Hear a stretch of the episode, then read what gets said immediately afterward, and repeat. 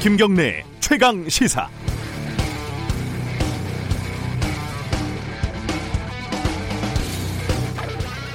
요즘 채널 A하고 검찰의 유착 의혹이라고 할까요? 뭐 기자 협박 사건이라고 할까요? 뭐 시끄럽습니다. 이 와중에 엊그제가 동아일보 100주년이었습니다. 문재인 대통령이 영상으로 축사를 보냈다고 하는데요. 내용을 잠깐 읽어드리면 이렇습니다. 동아일보 100년은 기자 정신이 아로 새겨진 100년입니다. 동아일보는 물산 장려운동과 같은 민심이 요구하는 일에 적극적으로 함께했으며 손기정, 남승용 선수의 가슴에서 일장기를 지운 일은 국민들에게 커다란 독립의지를 전해준 용기 있는 행동이었습니다.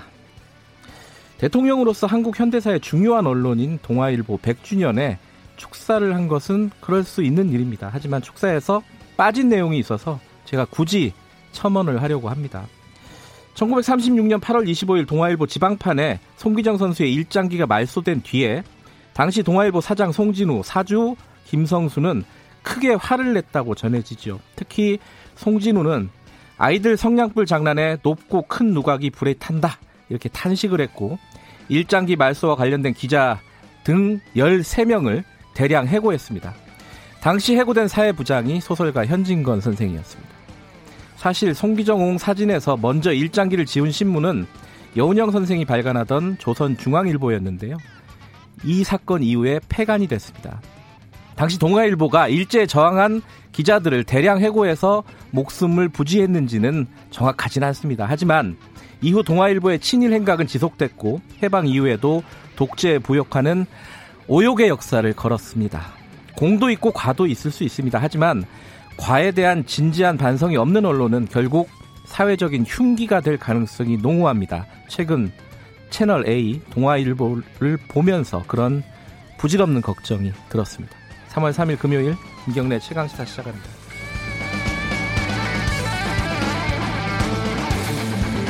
김경래 최강 시사는 유튜브 열려 있습니다. 샵 9730으로 문자 보내주시면 저희가 공유하겠습니다. 짧은 문자는 50원, 긴 문자는 100원입니다. 스마트폰 애플리케이션 콩 이용하시면 무료로 참여하실 수 있습니다.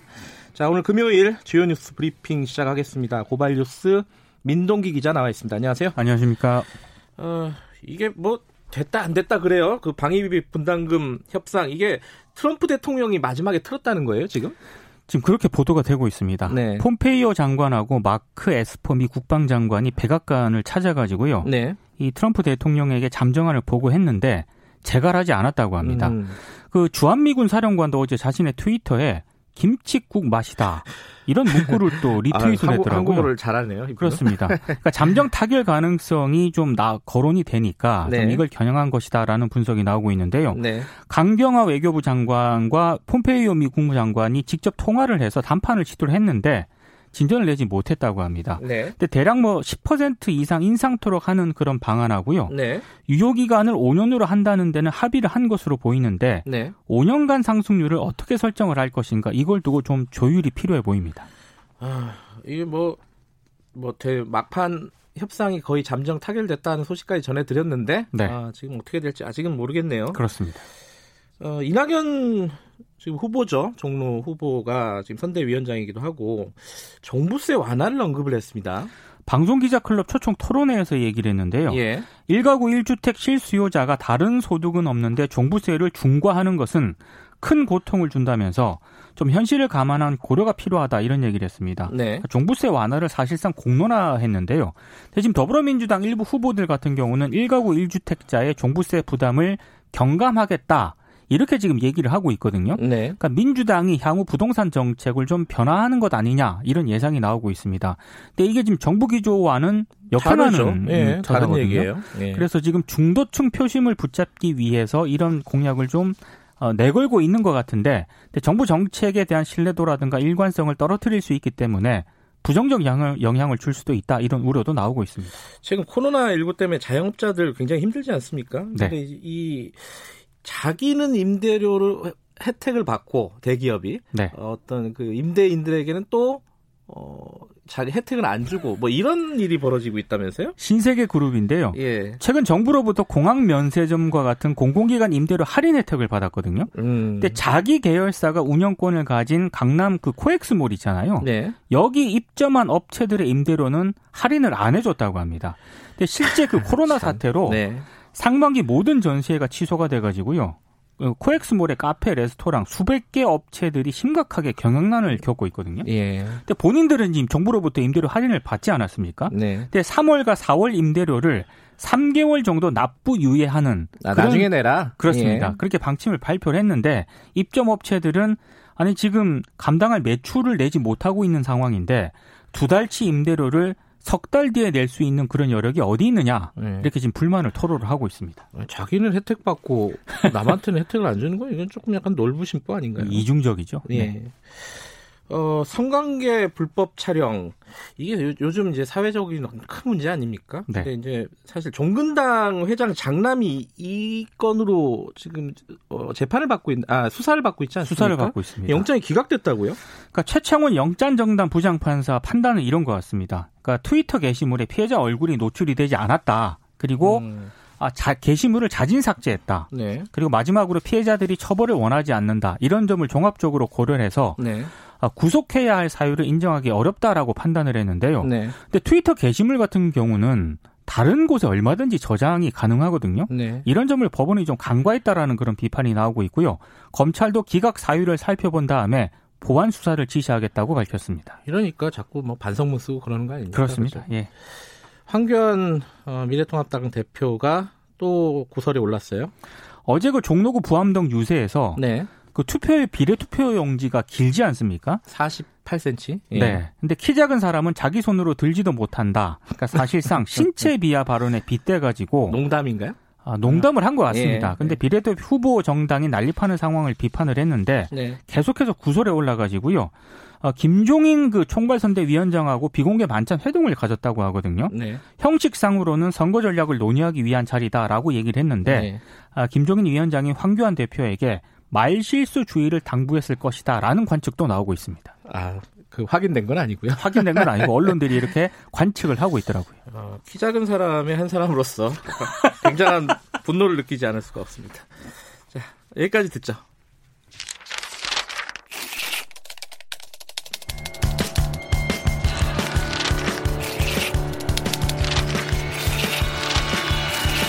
민동기의 저널리즘 M. 네, 저널리즘 M 오늘은 그 채널 A의 취재 윤리 가장 좀 논란이죠 지금. 예, 이걸 다루려고 하죠 지금. 몇 가지 포인트가 있지 않습니까? 예. 신라젠의 급성장 배경에 현 여권 인사들과의 친분이 있는 것 아니냐. 이건 지금 의혹 수준이고요. 이거 네. 이제 검찰 수사를 통해서 밝혀야 될 부분이고요. 예.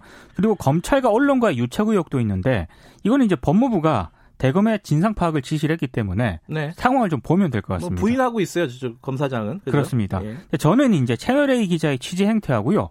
이 사안을 보도하는 언론 보도의 문제점을 좀 음. 다루고자 합니다.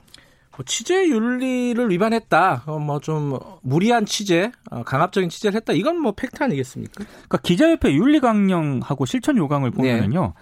실천요강 제2조 5항에 이런 게 있습니다. 정보를 취득함에 있어 위계나 강압적인 방법을 쓰지 않는다. 이렇게 되어 있고요. 네. 3조 5항을 보면은 취재 보도 과정에서 취득한 정보를 개인이나 특정 집단의 이익 추구에 사용하지 않는다. 이렇게 명시가 되어 있거든요. 네. 근데 채널A 기자 같은 경우에는 모두 어, 이 규정을 좀 어겼습니다. 그러니까 네. 명백하게 취재 윤리를 어겼다. 네. 이렇게 지적이 가능할 것 같습니다. 뭐 그거는 사실 뭐 다 인정하는 부분이고 그렇습니다. 근데 이, 사건을 보도하는 다른 언론들의 네. 문제가 있다고요?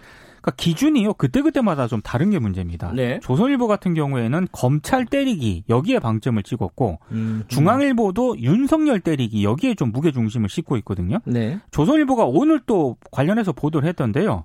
그 제보자 있지 않습니까? 네. 어, 평소 조국 전 장관을 옹호를 했다 이렇게 또 언급을 했고 네. 뉴스타파를 언급을 하면서 윤석열 총장을 비롯한 검찰 관련 제보를 한 인물이다 이런 음. 점을 또 강조를 했습니다. 그러니까 취재 윤리보다는 의도와 제보자 공격에 좀 비중을 두고 있습니다. 메신저를 공격하는 건데 어, 조선일보가 좀 틀린 보도를 했습니다. 제가 뉴스타파에 있으니까 잘 알잖아요. 네. 어, 김건희 씨 관련된 제보를 이 사람이 했다.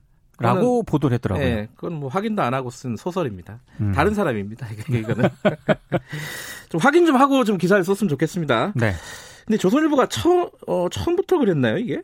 첫 보도가 지난달 31일인데요. 네. 이때는 그 MBC 보도를 언급을 하면서 검찰과 채널에 의해 유착 의혹으로 보도를 했거든요. 네. 근데 갑자기 인터넷에서 이 기사가 삭제가, 삭제가 되고 됐죠. MBC와 가 있습니다. 그죠? 그렇습니다. 예. MBC와 채널 A 간 진실 공방 기사로 대체가 됐습니다. 음. 아, 이건 좀 논란이 좀 제기가 될 수 있는 그런 대목인데요. 네. 근데 두 신문의 이런 태도는요. 2005년 황우석 그 파문 때 PD 수첩에게 가했던 그런 보도와는 완전하게 좀 대조가 되고 있습니다. 아, 그때 어떻게 보도를 했었죠? 그러니까 PD 수첩 제작진이 황우석 교수 논문이 조작됐다는 걸 밝혀내지 않았습니까? 네. 아, 굉장히 획기적인 그런 보도라고 생각을 하는데 네. 이 과정에서 취재 윤리 논란도 제기가 됐습니다. 좀 강압적인 그런 언사가 있었죠 기자 아 PD에 예. 그 황우석 교수가 검찰에 곧 구속될 것이다라는 말을 하면서 좀 네. 압박 취재를 했거든요. 예. 이것 때문에 대국민 사과까지 했는데 이때 조중동은 물론이고요. 당시 상당수 언론들이 PD 수첩에 융당 폭격을 가했습니다. 아, 취재가 잘못됐다? 취재 네. 방식이? 그렇습니다. 어느 정도였죠? 조선일보가 당시 사설을 썼는데요. 네. 정상적인 언론이라면 절대 해서는 안 될 탈선적인 방법으로 취재를 했다라고 비난을 했고 네. 특히 동아일보 사설은요. 취재 과정에서 제작진이 취재원들에게 공갈 협박을 한 것은 공갈 사기 범죄나 다름없다. 음. 이 정도로 강도 높게 비판을 했습니다. 네. 그 이번에는 근데 좀 완전히 다른 얘기를 하고 있는 거 아니겠습니까? 그러니까 취재 윤리 문제는 거의 언급을 안 하고 있고요. 그 의도라든가 네. 제보자를 공격하는 곳에 상당히 좀 비중을 두고 있는데 네.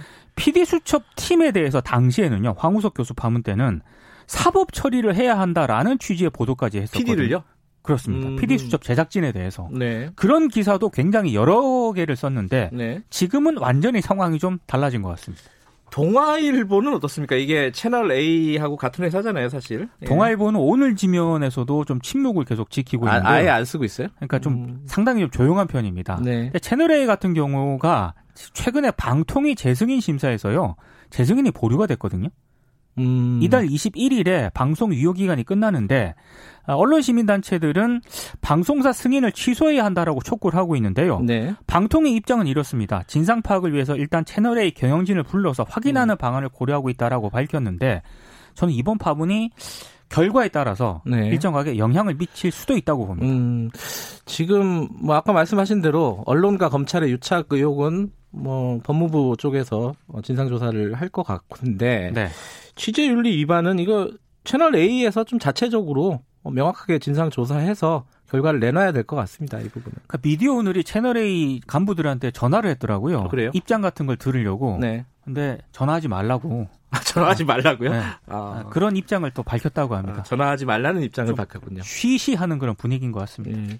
이번 사건을 보면은 저는 그런 생각이 들더라고요. 어, 한쪽에서는 이게 그 검찰과 기자가 어떤 유착을 해갖고 큰 그림을 그렸다. 검찰의 기획이다. 네. 윤석열 총장 체제 검찰이 기획이다. 이렇게 얘기를 하고 네. 한쪽에서는 어 반대파들이 어떤 세팅을 해놨다, 네. 뭐 프레임을 잡고 있다 이런 식 양쪽 다 뭔가 큰 그림을 자꾸 얘기를 해요. 네. 뭐 나무를 보지 말고 숲을 봐라 이런 얘기인데 나무는 아무도 안 보는 것 같아요. 네, 나무는 보면서 숲을 그려야 될것 그렇죠. 같습니다. 네. 나무도 좀 잘 봐야 됩니다. 이게 전체적인 그림만 그린다고 이게 윤곽이 잡히는 건 아닙니다. 그렇습니다. 그렇죠? 여기까지 듣겠습니다. 고맙습니다. 고맙습니다. 저널리즘엔 고발뉴스 민동기 기자였고요. 김경래 최강 시사 듣고 계신 지금 시각은 7시 34분 향해 가고 있습니다. 최강 시사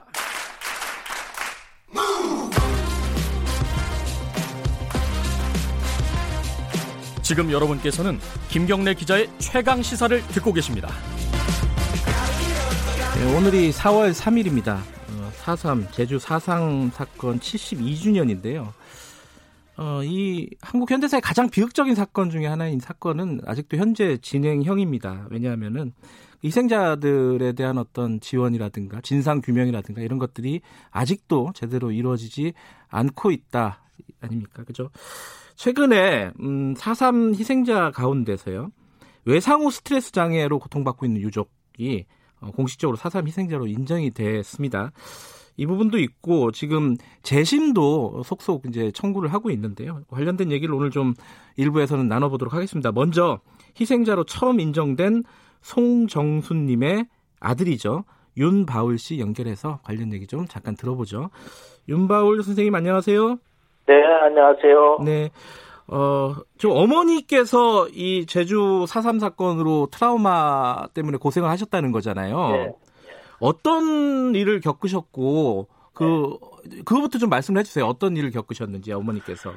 에, 그, 1949년 1월 3일에. 네. 그러니까 48년도부터 4.3 사건이 났잖아요. 네. 그래서 49년 1월 3일에 에, 그 저희 외할아버지 되시는 송문평 네. 교장 선생님. 아, 예. 당시에 예. 교장 선생님이셨어요 외할아버지께서? 예, 예, 예. 예. 이제 어머니가 초임 발령 받아서 이제 근무하실 때 일어난 사건이죠. 어머니도 교사였고요. 예. 음, 그 당시에 어떤 일이 벌어진 거예요? 그래서 1월 3일 날이 이제 방학 때인데, 네. 예, 이제 지금 그 사담 사태는 이제 진행이 되고 있고, 네. 어, 그래서 이제 선생님들은, 여선생님들은 다 이제 집으로 가시고, 네. 남 선생님들은 이제 교대로 일찍 근무하시고, 네. 마을 청년들은 이제 학교와 이제 주변 마을들 방어 이렇게 준비들 하고, 네. 지키고 있고, 그런 가운데 이제 학교에서 그 이제 근무하시다가, 아, 사고가 나신 거죠. 그 어떤 사고인지. 예. 아, 이제 밤에 새벽 한 2시경, 네. 어, 이제 학교를 이제 둘러보고 온다고 네. 관사를 나가셨는데 네. 좀 시간이 지나도 들어오시지를 않는 거예요. 음. 그러니까는 이제 에, 어머니하고 또 이제 외할머니께서는 걱정이 되셔서 네. 어, 어떻게 됐나 하고 나갔는데 보니까 학교 건물에 이제 불이 났고 와. 그러니까 이제 방화를 한 거죠. 네. 에, 불이 나고 어, 할아버지는 안 보이시니까 네. 굉장히 그냥 당황하셔가지고 막 찾고 어 그러다가 이제 에, 어느 이제 창고 쪽에 네. 문이 열려서 들어가 보니까 여러분님이 이제 에, 죽창하고 흉기로 아이고. 머리와 예. 몸이 완전히 난자당해서 죽임물을 당해가지고 네. 거기에 그냥 이렇게 놔 있다는 거죠. 아, 그 외할아버지께서 그렇게 어, 희생이 되셨고, 예. 어, 어머니께서는 그럼 그 이후에 어떤 예. 그 그날의 악몽 때문에 어, 굉장히 예. 힘든 삶을 사셨다는 거 아닙니까, 그죠? 그렇죠. 어떠셨어요, 어머니께서? 그러니까 이제 그렇게 해서 시신 처리를 해야 되는데, 네. 에, 이게 그냥 상황이 아주 급하니까, 네. 뭐 어떻게 뭐 처리할 수 있는 뭐 도구도 없고 그래서 어머니 말씀으로는 쌀가마니를 이제 있으니까 옆에 예. 그걸로 외할머니하고 시신을 옮겨놓는데 옮겨놓을 상황이 안 되는 거예요. 네네. 여자 둘이서는 네. 어, 피신도 가야 되겠고, 네. 어 그래서 한쪽에서는 무장대들이 온다 그러니까 피해야 되겠고, 네. 그러니까 대충 쌀가마니로 해서 덮어놓고 어 이제 피신 가셨다가 네. 다음 날 들어와서 다시 이제 외할아버지 시신을 처리하고 네. 임시 이제 근처에 감회장 음. 하고 어 이제 예, 처리를 한 거죠. 그날 사건 때문에 어머니께서 그 네. 이후로도 지금까지 굉장히 그런 악몽에 시달리신다는 거 아닙니까? 그죠? 예, 그렇죠. 네. 그러니까 부친의 죽음과 시신 처리 또 피신 과정에서 네. 받은 그 정신적인 충격. 네. 그때가 이제 어머니가 이제 스무 살인데. 아, 예. 예. 충격 또 뭐 어, 왔다 갔다 하고 막 피신하면서 이 음. 받은 어떤 그 육체적인 부상, 네네. 우리 말로는 골병 든다 그러죠. 네. 아, 그런 것들이 그냥 막 복합적으로 뒤어진 것 음. 이런 것으로 이제 에, 나중에 이제 교사 생활 하시면서도 음. 어, 계속 이제 에, 힘든 거죠. 윤바울 선생님께서 어릴 때부터 네. 어머니 쭉 보시면서 네. 굉장히 그것 때문에 힘들어 하시는 모습을 직접 보셨겠네요, 그죠? 그렇죠. 옆에서 많이 봤죠. 음. 그래서 어렸을 때는 네. 제가 이제 고등학교 졸업하면서 어머니 곁을 떠나서 한 45년 떨어져서 살았다가 이제 근래에 와서 어머님을 모시게 됐는데 네네. 그때 어린 시절에는 잘 몰랐어요. 음. 어, 자다가 벌떡 일어나서 어, 아, 아버지 오셨냐고. 아, 그래요? 예. 어, 이렇게 해서 이제 막 나가시기도 하시고. 예. 때로는 잠꼬대로 막 옆 사람과 이야기하듯이 막 중얼거리시면서 이야기를 음. 하시고, 어, 막 울기도 하시고. 이제 그런 것을 그냥 꿈꾸다가 네. 그런 신줄 알았는데, 이게 나중에 제가 이제, 에, 그 어머니의 과거를 이렇게 보고, 네. 외할아버지의 이런 것을 알면서는, 아, 이게 그, 그냥 잠꼬대가 아니구나. 네. 아, 이제 그런 것을 이제 알게 됐죠. 어머니 요즘은 건강이 어떠십니까? 에, 요즘은 약간 치매기가 왔다 갔다 아, 하시는데 아, 낮에는 괜찮아요. 예. 어. 예. 지금 이제 어, 희생자로 인정을 받으신 거잖아요. 예. 어머니께서. 예. 그 인정을 받게 되면 어떤 게 달라지는 겁니까? 에, 인정을 받게 되면은 네. 이제 뭐 제가 뭐 아직은 이제 이제 다음 주간에 제가 신청하러 갈 건데 네. 뭐 생활 지원비 조금 나오고 네. 어뭐뭐 뭐 이런 그 그다음에 음. 뭐 다른 조금의 이제 이 도움이 되는 그런 음. 그 어, 것이 있더라고요. 뭐 경제적인 뭐 도움도 예. 중요하겠지만은 예. 사회적으로 희생자로 인정받는다는 게더 예. 큰 일인 것 같아요. 예, 그게 가장 중요했죠. 예. 근데 예. 그 어머니께서 처음이라잖아요. 이 스트레스 예. 장애로 인정을 받은 거는 희생자로 인정받은 것은 그러면은 다른 피해자들도 많을 거 아닙니까? 비슷한 어떤 그렇죠. 고통에 시달리고 있는. 예. 음. 그 얼마나 많은 것 같으세요? 주변에 보면은? 어, 어머니의 말씀으로는 지금 그 그런 거를 어머니도 많이 처리해 주, 주라 음. 저 주변 사람들 네. 문제들을 처리해 주느라고 해가지고 많이 수고를 하셨더라고요. 네. 그래서 지금도 약간 나만이 아니라 이런 사람 이런 사람이 있는데 그 사람들도 처리해 줘야 되는데 내가 못해가지고 음. 어, 눈도 안 보이고 귀도 지금 먹고 네. 어, 그래서 참 너무 안타깝다고 네. 어, 걱정을 많이 하시죠. 어, 고령 유가족의 11%가 어머니 같이 예. 외상후 스트레스 장애를 예. 장애에 시달리고 있다 이런 조사 결과도 있습니다.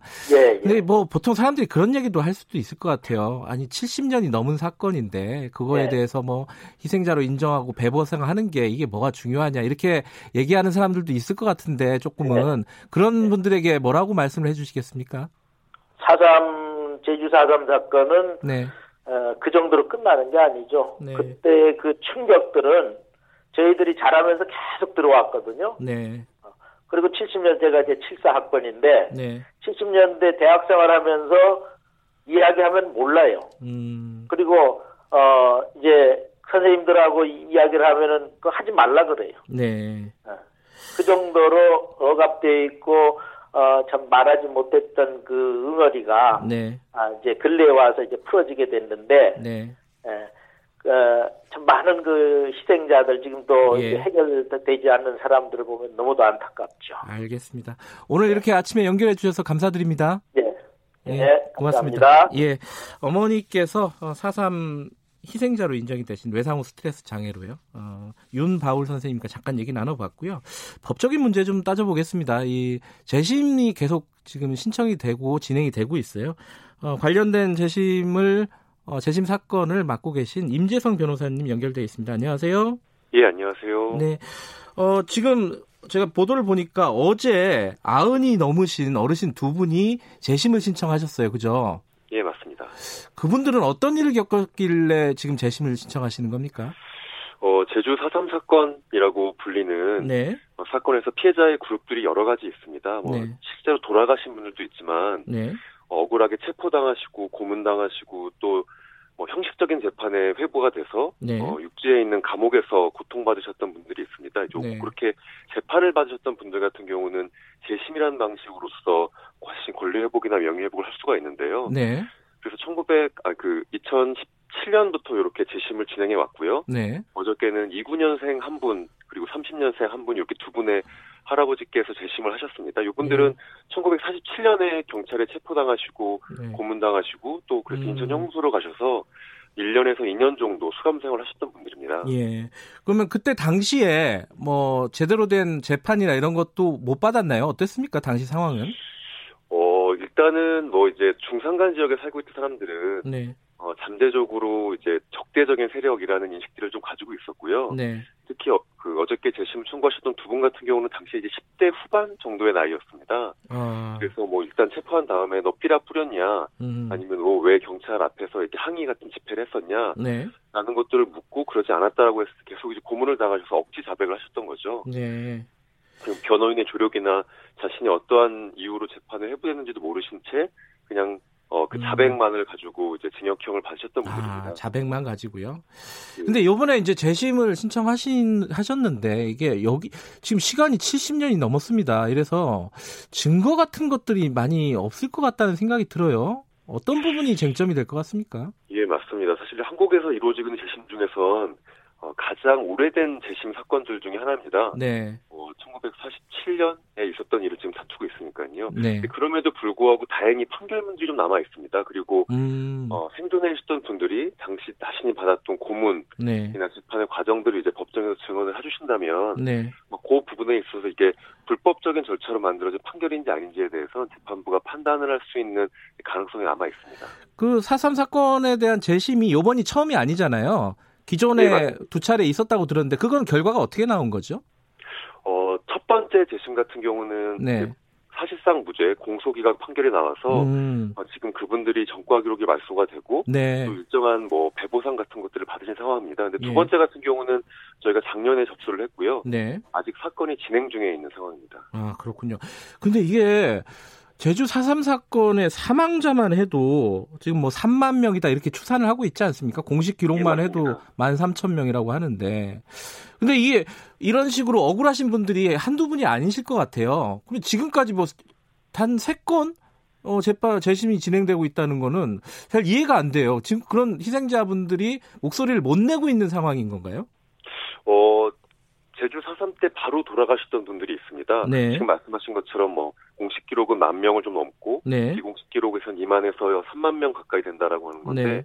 그것 말고 수영인 피해자들이라고 해서 네. 재판을 거치고 육지에는 형무소로 갔던 사람들의 피해자 규모는 5천 명 정도 되는 걸로 알고 있습니다.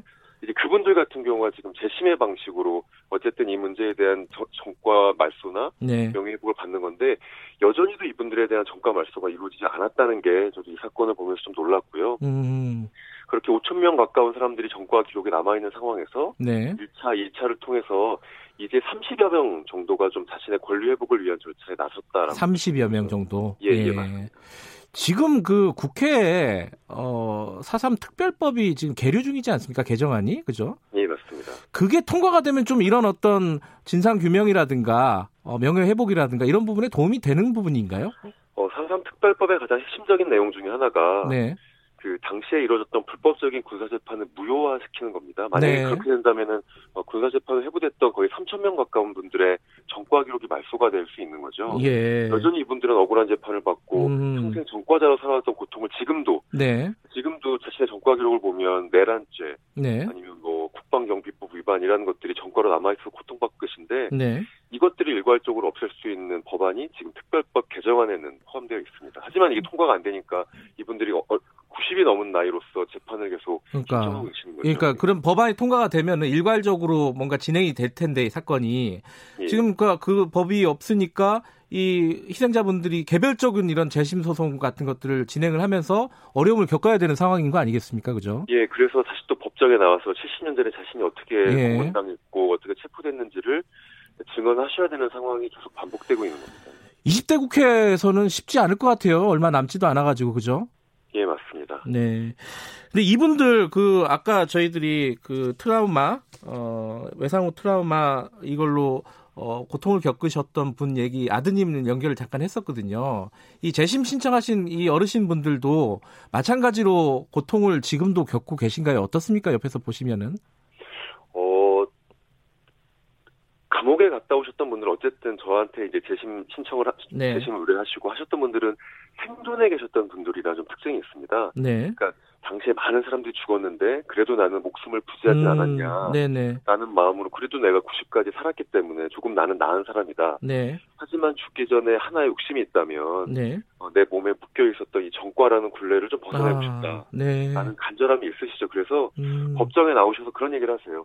내가 10대 때, 20대 때 이런 정식적인 재판이라도 받고 감옥에 갔으면 덜 억울했을 음. 텐데. 음, 네네. 그때는 정말 고개 한 번 못 들고 그냥 육지에 있는 감옥으로 끌려갔지만 네. 지금이라도 이렇게 이 법정에 나와서 내가 얼마나 고통스러웠는지 말할 수 있는 기회를 갖게 돼서 네. 판사에게 고맙다, 검사에게 고맙다라고 얘기를 하시면서 이런 절차들도 하나의 좀 극복할 수 있는 방법이구나 싶긴 하지만 그럼에도 이 할아버지에게 다시 어떤 고문을 받으셨어요? 어떻게 맞으셨어요? 음. 물어보는 건 또 가슴이 아픈 절차이기도 합니다. 예.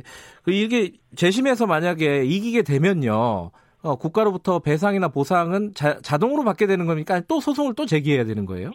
어, 재심에서 일단 뭐 무죄나 공소기각 판결이 나오면 네. 형사보상 청구를 하고 그 네. 이후에 또 국가배상 청구를 합니다. 그래서 네. 절차들이 또 여러 개 있고 그 절차를 진행하는 과정에서 예, 저희 의뢰인들 중에 몇 분은 돌아가시기도 해서요. 워낙 연로하신 분도 많고요, 그죠? 음. 예, 맞습니다. 이게 절차라는 게 그렇게 신속하지는 않습니다. 그래서 저희는 여전히 소송을 하는 입장이지만 네. 특별법 개정을 통해서 일괄적으로 이분들이 권리 회복을 할 수 있는 방식이 더 나은 방식이다라는 말씀을 드리고 있습니다. 이뭐4.3 사건 다 끝난 거 아니냐, 뭐 여러 차례 뭐 진상 규명 된 거 아니냐 이렇게 생각하는 분들이 많을 것 같습니다. 어, 지금 정부는 뭘 해야 되는지 뭐 이런 부분들에 대해서 한 말씀 듣고 마무리하죠. 어, 뭐 특별법 개정이 네. 가장 중요한 과제인 것 같습니다. 20대 네. 국회 때 못했는데 20대 국회 아직 끝난 거 아니라는 말씀 많이 하십니다. 아 그래요? 5월, 네. 예, 5월에도 이 국회를 열어서 네. 법안을 통과시키는 걸 간절히 바라시고 계시고요. 네. 무엇보다 어, 실행, 어, 실행자 중에 생존자분들이 얼마 남지 않아 계십니다. 이분들이 돌아가시기 전에 조금이라도 진전이 있기를 좀 희망합니다. 알겠습니다. 오늘 말씀 감사드립니다. 예, 감사합니다. 예, 제주 4.3 사건, 재심 사건을 어, 진행하고 있는 임재성 변호사였습니다. 어, 한국 현대사의 가장 비극적인 사건 4.3 사건 현재 진행형이다. 오늘 4월 3일이니까 한 번쯤은 생각해 볼 기회를 가졌으면 좋겠습니다. 어, 국회 아직 20대 국회 끝난 거 아니다. 이 말씀이 기억에 남네요. 어, 좀 관심을 갖고 국회가 마무리 좀 해줬으면 좋겠다라는 생각이 드네요. 여기까지 하겠습니다. 자, 김경래 최강사 1부는 여기까지고요. 잠시 후 8시에 2부로 돌아옵니다.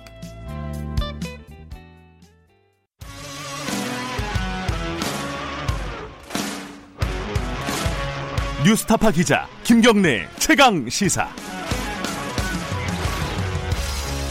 김경래 최강 시사 2부 시작하겠습니다. 2부는 총선 얘기를 해보겠습니다. 어, 격전지 중에 하나죠. 그 경남 지역의 진보 정치 1번지 아시죠? 그 경남 창원 성산 정의당 이영 여영국 후보하고 민주당 이응석 후보 지금 단일화가 어떻게 될지 이게 관심사입니다. 어, 시간이 얼마 없습니다. 왜냐하면은 6일 날 4월 6일 어, 투표 용지를 인쇄를 해야 되기 때문에 단일화를 하려면은 오늘까지는 좀 결론을 내야 되는 거 아니냐 뭐 이런 얘기들이 나오고 있습니다. 어, 여영구 후보는 오늘 12시까지 어, 이영석 후보에게 공식 답변을 달라 이래놓고 있는데 어떻게 되고 있는지 좀 연결 양쪽 후보 다 연결해 보겠습니다. 먼저 정의당의 여영구 후보 연결돼 있습니다. 안녕하세요. 네, 안녕하세요. 여영국입니다. 네. 어, 어제 기자회견을 하신 거죠? 오늘 12시까지 단일화에 대한 어, 답변을 달라 이거죠? 네, 그렇습니다. 아직까지는 뭐 답변이 없고요? 어, 제 했기 때문에 네. 아마 오늘 오전 중에 답이 올 것으로 좀 보여지고요. 아까 말씀하신 대로 네. 어, 6일 날 투표용지 인쇄가 들어가기 때문에 네. 에, 적어도 오늘 정도 합의가 되어야 오늘도 사실 촉박합니다. 네. 어, 단일화가 진행이 될 수 있다고 생각을 하기 때문에 네. 뭐 오늘 중으로는 모두 협상이 좀 완료돼야 된다 이렇게 생각을 하고 있습니다. 뭐 아직 공식 답변은 안 왔지만 반응은 있었나요? 거기에 대한? 어 아니요 저희들이 뭐 직접적으로 반응은 듣지는 못했고 그래요. 예. 그 내부에서도 어, 좀 단일화를 해야 된다. 네. 어, 하는 분위기가 좀 더 무르익은 것으로 그렇게 전해 듣고 있습니다. 음, 그러니까 그 이응석 후보도 후보 측도 단일화는 하자 이건 예전부터 얘기가 나왔던 부분인데. 아, 그, 예, 예. 그런데 어, 지금 안 되는 이유는 방식 때문인 거죠? 어, 뭐 여러 가지 방식 시기, 네. 뭐 이런 문제인데. 예. 어, 구체적으로 그 이야기가 아직 오간 게 많이 없어가지고 그래요. 음. 뭐 어제도 좀 답답한 사정이고. 예. 어 그래서 뭐저 끝나고 나면 이영석 후보 인터뷰를 하실 거니까. 그렇죠. 예. 그 세세한 내용 그 이영석 후보 측에 그렇죠. 것 같습니다. 네, 네. 아 여론조사로 하는 게 합리적이다 이렇게 보시는 건가요, 여 후보님께서는? 뭐 아무래도 지금 다른 방식을 정치적 어떤 결단 외에는 네. 어, 다른 방식을 선택할 방법이 없고요. 네. 요 지역에서 한 두세 차례 단일화가 있었는데 네. 어, 대체로 어, 뭐 여론조사 방식으로 네. 어, 그렇게 좀 합의해서 진행을 쭉 해왔습니다. 음, 그 여영국 후보께서는 지금 현직 의원이시니까 네네. 뭐 이, 런 단어가 맞는지 모르겠지만 현직 의원 프리미엄이라는 게 있을 수 있으니까 네네. 여론조사를 하면은 좀 불리한 거 아니냐 이응석 후보에게. 네네. 그렇게 생각할 수도 있는 것 같아요. 어떻게 보세요? 뭐 두 후보 다 저도 그 마찬가지고 이영수 후보도 마찬가지고 네. 뭐 단일화에 만약 한다면은 네. 뭐 반드시 이겨야 한다는 그 마음은 다 똑같을 거라고 네, 생각합니다. 네, 네. 어, 그렇기 때문에 유불리를 좀 따질 수밖에 없는 거고요. 예. 뭐 사실상 지금 더불어민주당 정당 지지율이 40%가 넘고 있습니다. 네. 저희 정의당보다 10배가 넘고요. 네. 물론 이 성산구에도 어 정의당과 민주당 정당 지지율 차이가 네. 배 차이가 이렇게 나고 있습니다. 네. 뭐 이런 조건이고 또 당원 수를 보더라도 음. 뭐 전국적으로 보면 비교할 바가 안 되고요. 예. 뭐이 지역도 당원 수로 보면은 저희 정의당보다 민주당이 10배가 넘는 네. 어, 그런 음. 수준이기 때문에 뭐 객관적 조건에서 제가 현직이긴 하지만 네. 어, 뭐 서로 뭐 비등비등하다 이렇게 보고 있습니다. 네네. 네네.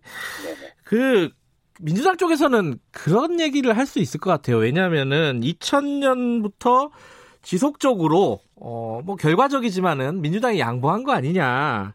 네네. 어, 민주당 지지자들은 창원 성산에서는 이 찍을 수가 민주당 후보한테 찍을 기회도 없었던 거 아니냐. 그런 의미에서 이번에는 좀 방식이나 이런 부분들을 어, 이 후보, 이 후보, 이응석 후보 측에 조금 조금 인센티브를 주는 게 어떠느냐 이렇게 생각할 수도 있을 것 같아요 속으로는 여기에 대해서는 어떻게 보세요? 어, 우선 이제 객관적 사실 문제만 좀 말씀을 예. 드리면요. 예. 이영석 후보 측에서는 물론 이제 그 당원들의 마음도 제가 이해를 못하는 바는 아닙니다만. 그렇겠죠. 네. 예. 뭐한 번도 투표 20년 동안 그 투표용지에 투표를 한 적이 없다. 네네. 어, 말씀하시는데 2000년도, 2004년도, 2008년도. 네. 2016대, 17대, 18대 선거 때. 네. 어, 다민주당 후보가 출마를 해서 완주를 했습니다. 네. 2012년도 총선 때는 당시 이제 진보 통합당하고 네. 어, 민주당이 중앙 당대당 차원의 에, 그 정치 연 선거 연대가 있었죠. 네. 그래서 여기는 또 갱선으로 분류돼 가지고 어, 민주당 후보와 당시 통합 진보당 후보가 갱선을 해서 어, 그 통합 진보당 후보가 되는 네. 어, 뭐 그런 경우가 한 번 있었고 그 이후에 이제 2016년도 선거, 네. 그 작년 재보궐 선거, 네. 어, 이렇게 세 차례 단일화 과정이 있었고 예. 그 나머지 앞에 세 차례는 민주당 후보가 전부 완주해서 음. 어, 민주당 당원들이 투표를 했다는 말씀을 음. 뭐 사실관계만 말씀을 드리겠습니다. 예. 어, 지금 다른 방식으로 뭔가 할 수 있는 여지는 없는 건가요? 여론조사 말고? 그렇죠. 아직 뭐 특별히 제한된 바도 없고 네. 저희들도 여론조사 방식 외에는 음. 어, 다른 방법을 찾지를 못하고 있습니다.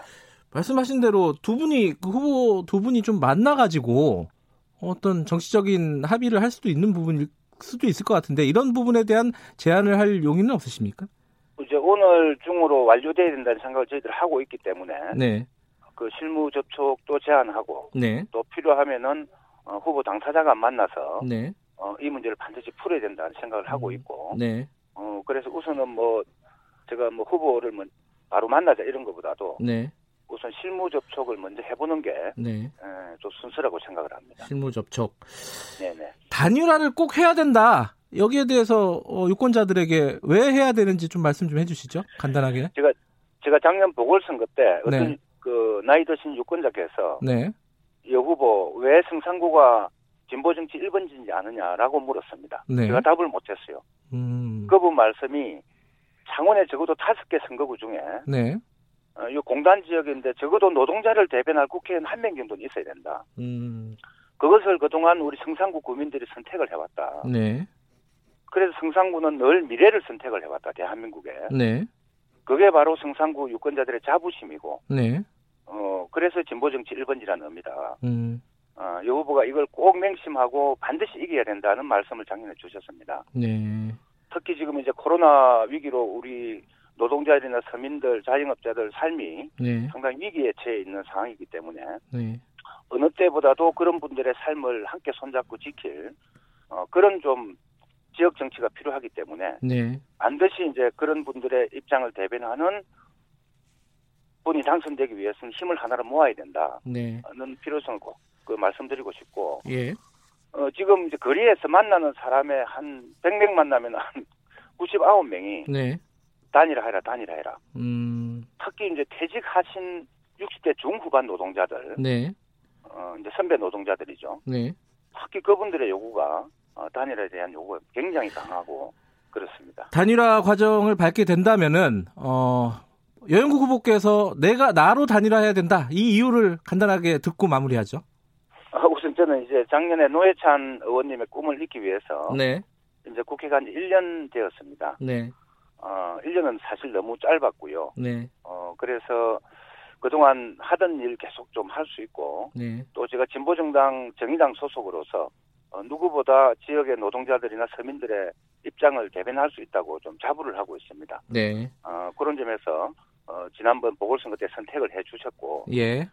또뭐 제가 특별히 뭐 자, 일을 잘못했거나 이런 일이 없는 한 네. 어, 성상구 유권자들은 다시 저를 또 선택해 주시지 않겠는가 네. 아, 이렇게 생각을 하고 막 그런 마음을 어, 이영석 후보 측과 만나서 네.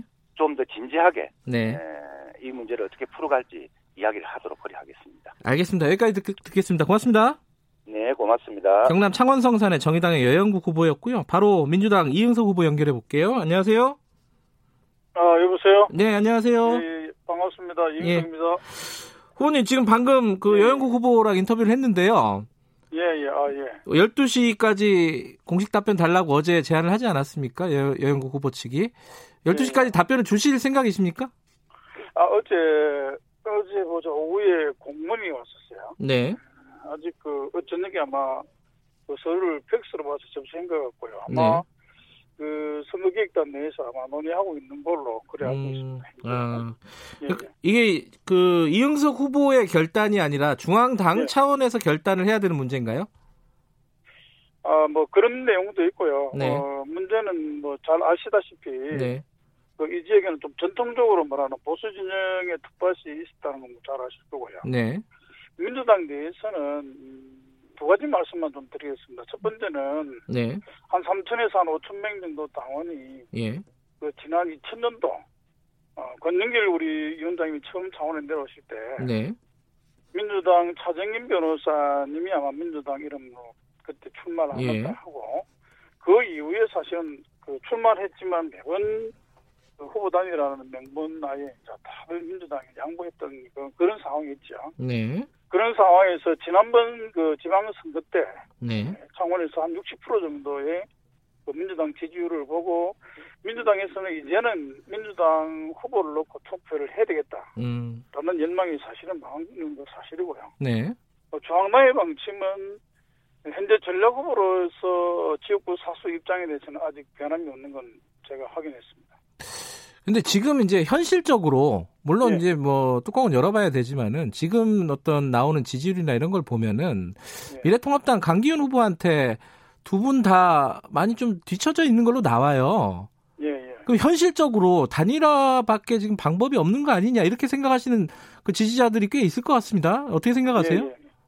아, 단일화 문제가 예, 당내에서와 시민들의 생각이 지금 현재 진행되고 있는 것은 아마 시민사회단체 우리 지역의 원로 어르신들이 네. 이번 선거를 놓고 어, 후보 단일화 특히 3자 단일화 해야 된다는 그 요구 사항이 있어서 네. 사실은 저희들이 한 두 번 정도 참여를 했고 그 신무기획단에 참여하고 있었거든요. 네네. 그런데 네. 아직 그 내부적으로 원래 처음부터 결정된 사항들이 하나 좀 지켜져 나가야 되는데 네. 원래는 거기에서 단일화 안을 만들어서 제출하면 네.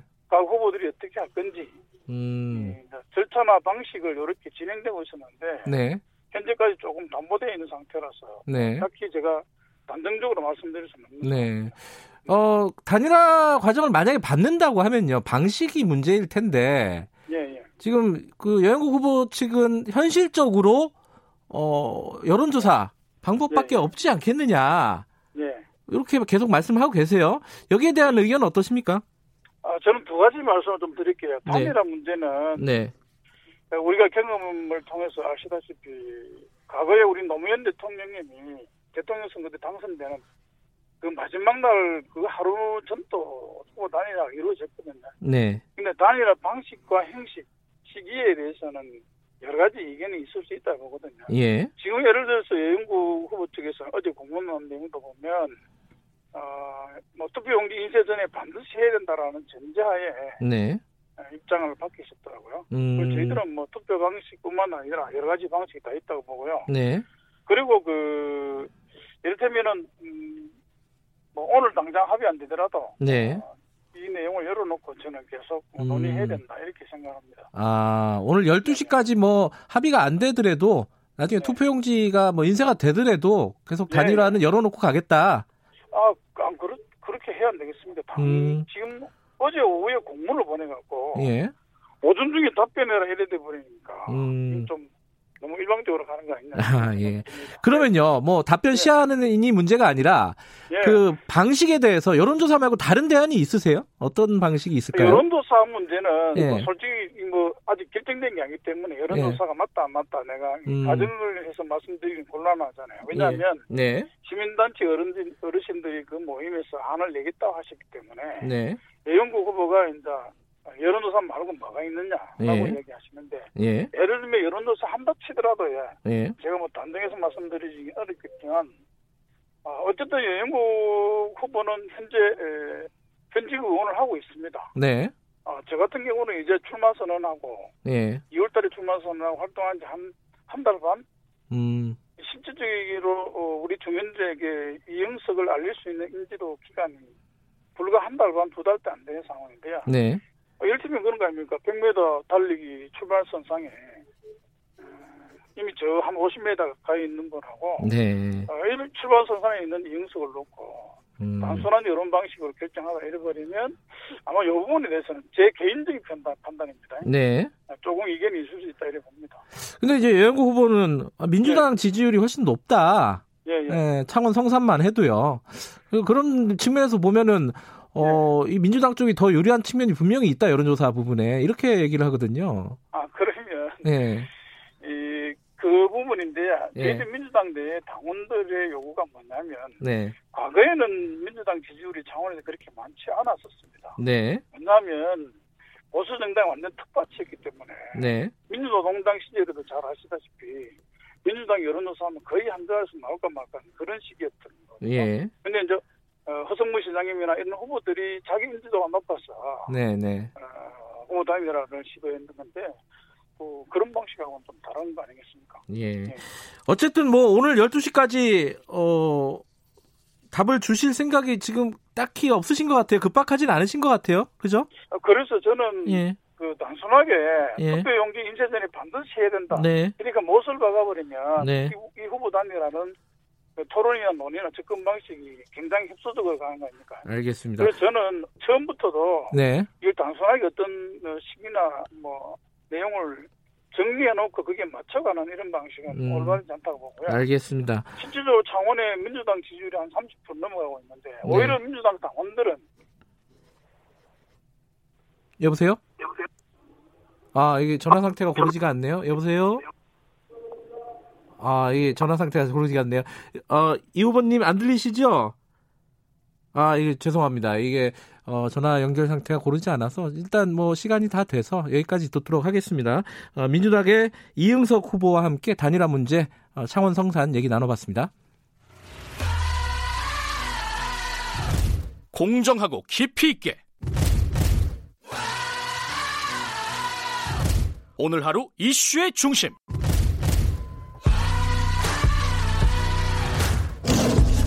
김경래 최강 시사. 시간이 이렇게 어 벌써 시작해 버렸네요. 어, 어, 지금 김진애 열린 후보당 비례 후보 1번이 어, 오셔가지고 네. 저희가 인사하느라고 시작한지도 몰랐습니다. 바로 뭐 인사드리죠. 김, 어, 열린 민주당 비례 후보 1번 김진애 후보님 나와 계십니다. 안녕하세요. 네, 안녕하십니까. 이 저희들이 각 당의 비례 후보 1번 후보들을 쭉 모시고 있어요. 네. 근데 대부분 이제 정치 신인들이 많잖아요. 그렇죠. 그죠. 근데 김진애 후보님은 뭐 국회의원 경력도 있으시고 네. 대중적으로 많이 알려지셔가지고 뭐 네. 소개가 딱히 필요하지는 않을 것 같아요. 그죠? 글쎄요. 그러니까 그러면서 소개를 넘, 넘어가시려고 그러지는 말고요. 예. 어, 아마 그 이유가 예. 통상적으로 당에서 비례대표를 뽑을 때는 네. 그냥 전문가나 또 사회에서 소외되는 분들 네네. 뭐 이렇게 해가지고 내부에서 나, 나름대로는 이렇게 좀 안배를 하는 성향이 좀 있습니다. 그렇죠. 예. 그런데 어, 열린민주당의 경우에는 일단 후보에 대한 추천부터 시작을 해가지고 음. 이거를 이제 어 물론 당에서는 면접 심사를 하고요. 네. 그다음에는 네. 순위 자체도 네. 투표를 해서 전당원 투표를 전당원 플러스 국민선거인단으로 음. 투표를 해서 결정이 된 겁니다. 음흠. 그러니까 저, 저, 저, 같은 경우에는 8년 전에 국회에서 나오고 나서 솔직히 잘 아시다시피 제가 자유인으로 네. 상당히 괜찮은 삶을 살고 있었는데 8년 만에 예. 갑자기 불려 나온 거예요. 그래서 음. 추천 순위에서도 좀 높았고 네. 어, 아마 저기 순위 투표에서도 꽤 뭐 과반수에 육박했다는 얘기도 있던데 음. 그만큼 이제 저희가 여성하고 남성을 따로 하니까요. 네. 그러니까 아마 여성 쪽에서는 제가 좀 제가 보면 이렇습니다. 가장 잘 싸우게 생겼다. 그. 그래요? 아마 그래서 1번으로 아마 음. 주목을 하신 게 아닌가 하는 생각을 합니다. 근데 8년 만에 이제 자유롭게 잘 살고 있다가 불려 나왔다고 하시잖아요. 네. 근데 이제 본인도 이제 오케이 하신 거잖아요. 네. 어, 정치에 다시 한번 하겠다 아니요, 정치. 아니 그거는 이제 제가 정치를 한다라는 것보다도 예. 어 이거는 분명히 말씀을 드려야 되는데 그러니까 예. 제가 다시 정치를 재개했으면 좋겠다고 하는 의견은 그동안 굉장히 많이 들어왔죠. 근데 네. 저는 뭐 모든 건 적이었는데 약 보름 전에 네. 솔직히는 뭐 한 20여일 전에 열린민주당이 태어났을 때 저는 그런 생각을 했어요. 그러니까 내가 들어가는 건 아무 상관없이 네. 저기는 별도의 캐스팅 보터로서 따로 있으면 좋겠다. 그럼 국회 운영에도 도움이 되고 음. 어, 열린 저 민주당에도 상당히 도, 여, 여권에 도움이 될 수 있는 정당이 되겠다. 음. 그리고 아마 잘 될 것 같다. 이런 생각을 했는데 저한테 이제 엉뚱하게 연락이 오더라고요. 그러니까 음. 그렇지만 저는 이제 안, 안 한다는 생각을 했었기 때문에 아, 처음에는 노 하셨어요? 네. 음. 며칠 동안 이제 주변 분들이 상당히 많이 어, 권유를 하셨고 네. 그리고 분명히 이 역할이라는 게 있다. 그래서 이제 결국은 승낙을 하게 됐습니다. 역할이 뭐라고 생각하십니까? 아니 근데 일단은 어. 이거죠. 그것도 분명히 있어요. 제가 네. 국회의원 경력이 있다라는 거. 그럼요. 그것 네. 때문에 네. 비례 일본으로서 이제 어느 정도의 리더십을 발휘할 거다라고 음. 하는 거. 그 다음에 제가 어 원래 국회의원이 다 좀 이렇게 좀 나쁘게 이렇게 가는 경우가 많은데 저 같은 경우에는 어 그때 활동에서도 상당히 좀 신망을 받았고 또그 음. 이후에 사회 활동에서도 어, 좀 나름대로는 신망을 받았다고 생각이 되기 때문에 네. 어, 그런 신뢰를 바탕으로 좀 더 목소리를 제대로 내지 않을까 뭐 네. 뭐 이런 기대가 있었던 것 같습니다. 그 방금 그렇게 말씀하셨어요. 여권에도 도움이 될 것이고 국회 운영에도 플러스가 될 거다 네. 이런 취지로 말씀하셨잖아요. 네. 근데 민주당 더불어민주당 쪽은 그렇게 생각 안 하는가 봐요. 아 더불어 아이고 그거는 뭐 그런 게 네. 선거에서는 한 석이라도 더 얻는 게 굉장히 중요하기 네. 때문에 그렇게 하시는 거는 저는 뭐 충분히 이해가 된다고 생각이 드는데요. 그래요? 다만 뭐 좀 올드한 논쟁 같은 거는 안 꺼내셨으면 좋겠고요. 네. 왜냐하면 뭐 누구 자식이 어떻다는 거뭐 이런 거. 아, 저는 그런 거 보면 굉장히 올드하다는 생각이 네. 들고요.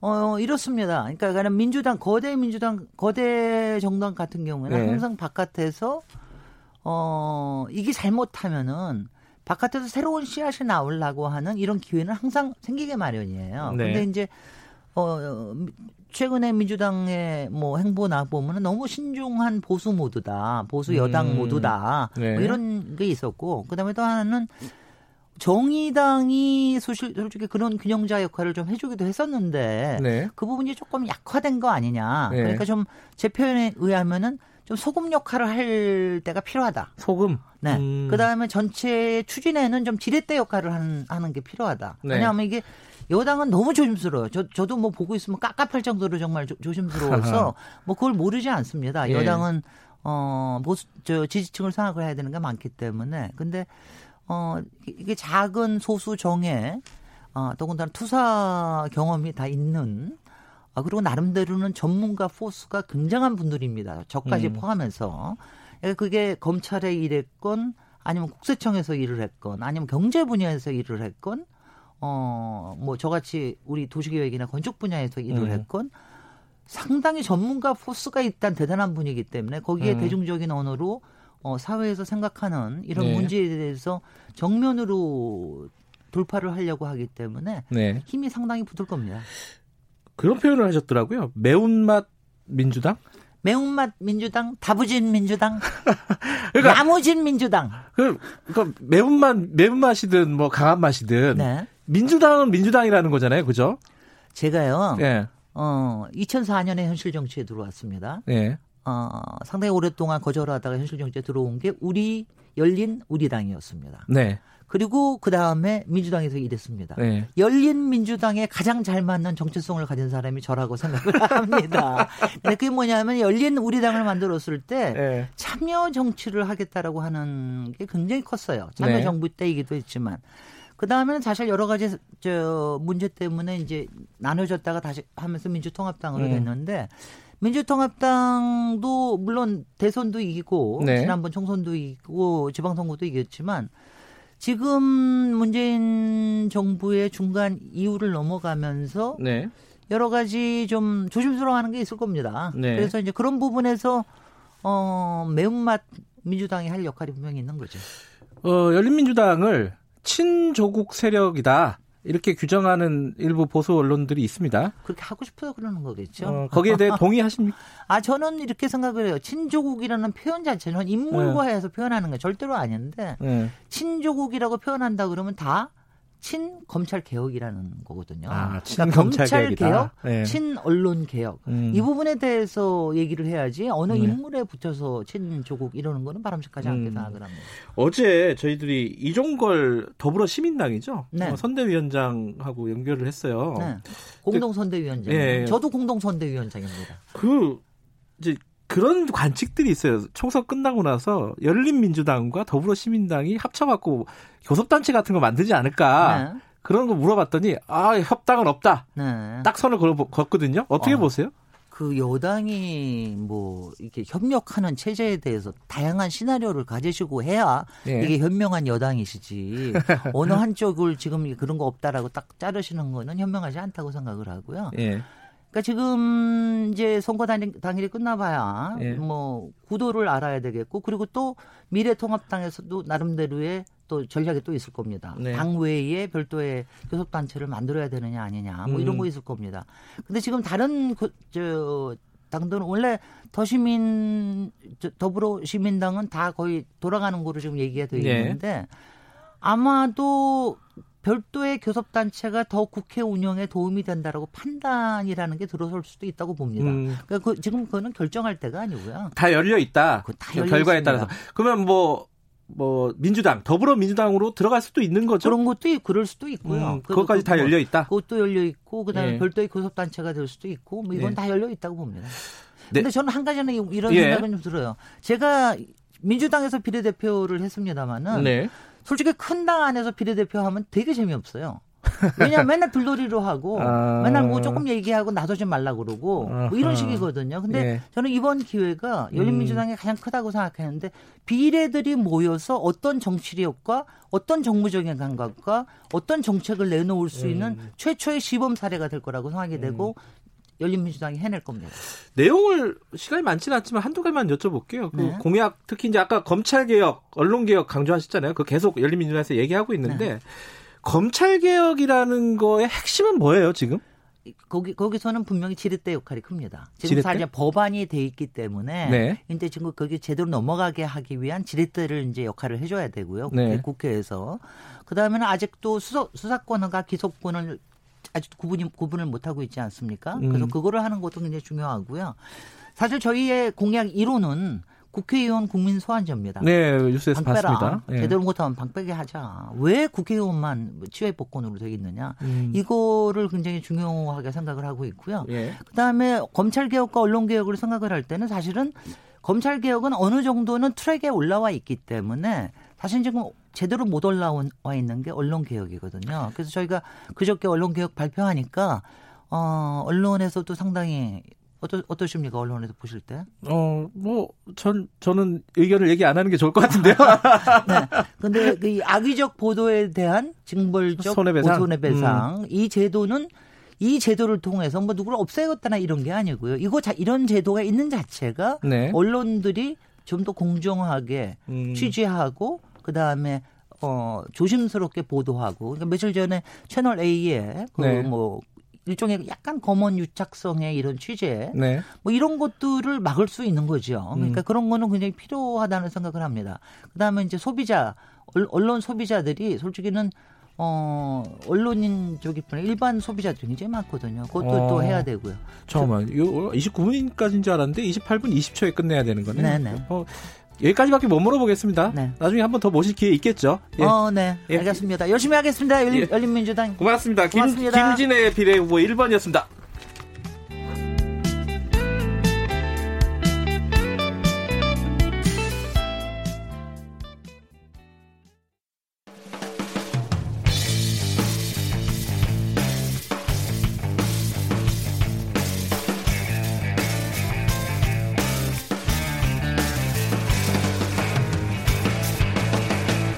김경래의 최강 시사.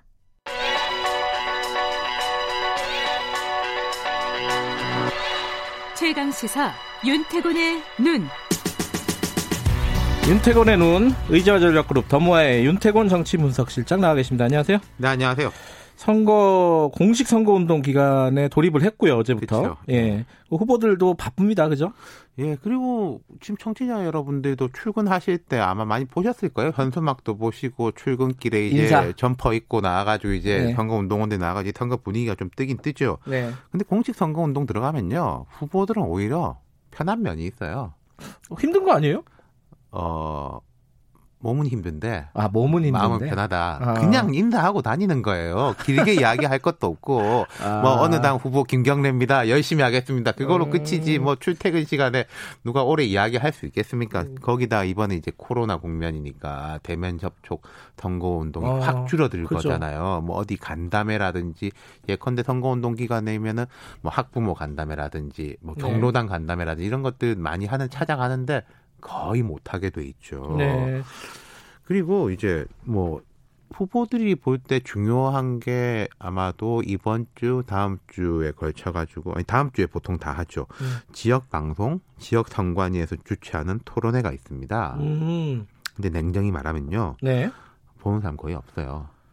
김경래 아. 앵커 그 자기 동네 선거운동 토론회 보신 적 있어요? 없네요. 부끄럽게도. 저는 많이 봤어요. 우리 동네 지역구 말고 제가 관여하는 선거 운동 관련된 음. 토론회는 거의 다 봤는데. 모니터를 하셔야 되니까. 그렇죠. 그러니까 음. 그걸 보면은 선수들끼리 다 봐요. 음. 이쪽 캠프, 저쪽 캠프, 이쪽 지지자, 저쪽 지지자만 보는데. 근데 이번에 종로 토론회 같은 경우에는 좀 다를 아, 겁니다. 아, 그거는 전국적인 관심이 있겠죠. 그렇죠. 꽤볼 음. 거예요. 근데 네. 일반론적으로 볼 때는 실은 토론회도 그렇게 중요하진 않다. 크게 무슨 이상한 사고를 친다든지 음. 황당한 이야기만 안 하면은 그냥 그냥 넘어가는 경우가 많아요. 토론회 때 쓰러지고 이런 것들 가끔 뉴스가 그렇죠. 나오는데. 네. 그러니까 말씀하신 거 보면은 특별한 일 없이 선거운동 기간에는 쭉 간다. 그냥. 그러니까 그게 지역구에서는 그렇습니다. 예. 하지만 큰 흐름 공중전 무당층이 급속도로 줄어들고 음. 하늘 위에서는 세게 세게 움직이는 거예요. 음, 어떤 어떻게 그렇고. 움직이는 거죠? 어, 하늘 위에서는 이제 보통 무당층이 급속도로 줄어들면서 한쪽으로 이제 쏠림 현상 같은 게 나타나고 음. 그리고 또 이런 건 있습니다. 많이 떨어지는 데들은 조금 붙는 경향들이 있어요. 서로 서로 결집을 하거든요. 음. 물론 특정한 뭐 예를 들어서 TK 지역이나 뭐 호남 지역은 조금 다르겠지만은 흔히 음. 우리가 말하는 수도권이라든지 충청권이라든지 이런 데들은 서로 서로 결집하는 게 있고 네. 그리고 이제 공중전 이슈들이 나타나는 거죠. 자 이번 같으면은 검찰 이슈.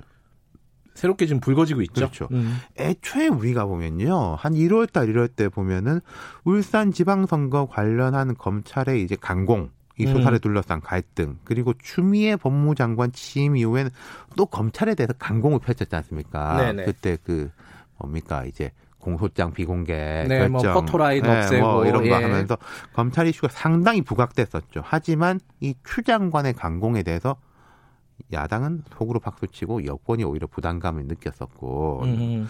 그리고 코로나19 국면으로 인해 가지고 정쟁적 이슈들이 확 가라앉았잖아요. 그렇죠. 말하자면 검찰 전선은 휴전 양상이었는데 네. 다시 부각된 거죠. 그게 뭐 채널 A 그 사건이죠. 그렇죠. 예. 그거 하고 이제 또뭐저 뭡니까 윤 검찰총장의 장모권에 대한 아, 지속적인 제기 예, 이런 예. 두 가지가 지금 겹쳐진 건데 예. 검찰 이슈에 대해서 여권에 조심한 게 자 검찰을 뒤집으면은 뭐가 나옵니까? 검찰을 뒤지면 뭐가 나오죠? 조국 전 장관이 아, 나오는 거잖아요. 그렇구나. 그러니까 공천 예. 단계에서도 조국 전 장관 이슈가 떠오르는 거를 꺼려했죠. 강서갑에 음. 이제 금태섭 의원 탈락하고 이제 이런 거에 대한 뭐 부작용이 있으면 어떡하냐 이런 걱정이 있었는데 코로나19 때문에 가라앉았단 말이에요. 음. 하지만 이게 열린민주당이 부각되면서 좀 전에 김진애 후보 나오셨지만은 재점화됐다. 그렇죠. 거기에 네. 강성 선수들이 많죠. 최강욱 네. 전 공직기강 비서관, 황희석 전 법무부 인권국장, 검찰의 대처 지점에 있는 인물인데 2번, 8번으로 각각 전면 배치됐지 않습니까? 네. 두 사람이 이제 조국 전 장관 언급하고 또 윤석열 검찰총장에 대해서 뭐 공수처 1호 수사감이다. 그래서 이제 논란이 벌어졌잖아요. 그 사이에 딱 어, 아까 말씀드린 그렇죠. 채널 A 사건 이게 어. 이제 지금 이제 불씨가 올라오고 있는데 기름을 확 부었다. 그러니까 이 사안이 사실은 뭐 신라젠, 이철 전 밸류 인베스트 코리아 대표 등등 상당히 복잡한 것이고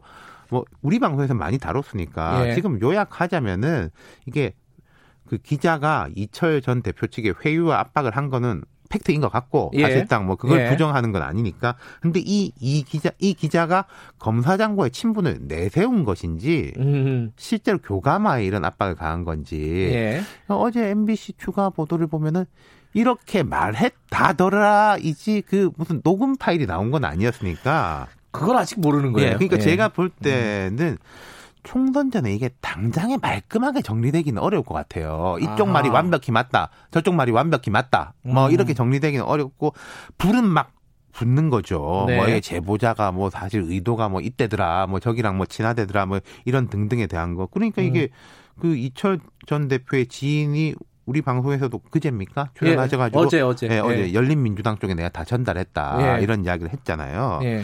그리고 이제 황희석 전 법무부 인권국장은 모종의 기획에 윤 총장이 개입하고 있으면 엿볼 수 있다. 이렇게 말했고 조국 전 장관은 직접 언급은 안 하던데 이 관련 기사들을 SNS에 계속 공유하고 있더라고요. 음, 아 그래요? 네. 음. 멘트 없이 그냥 공유만.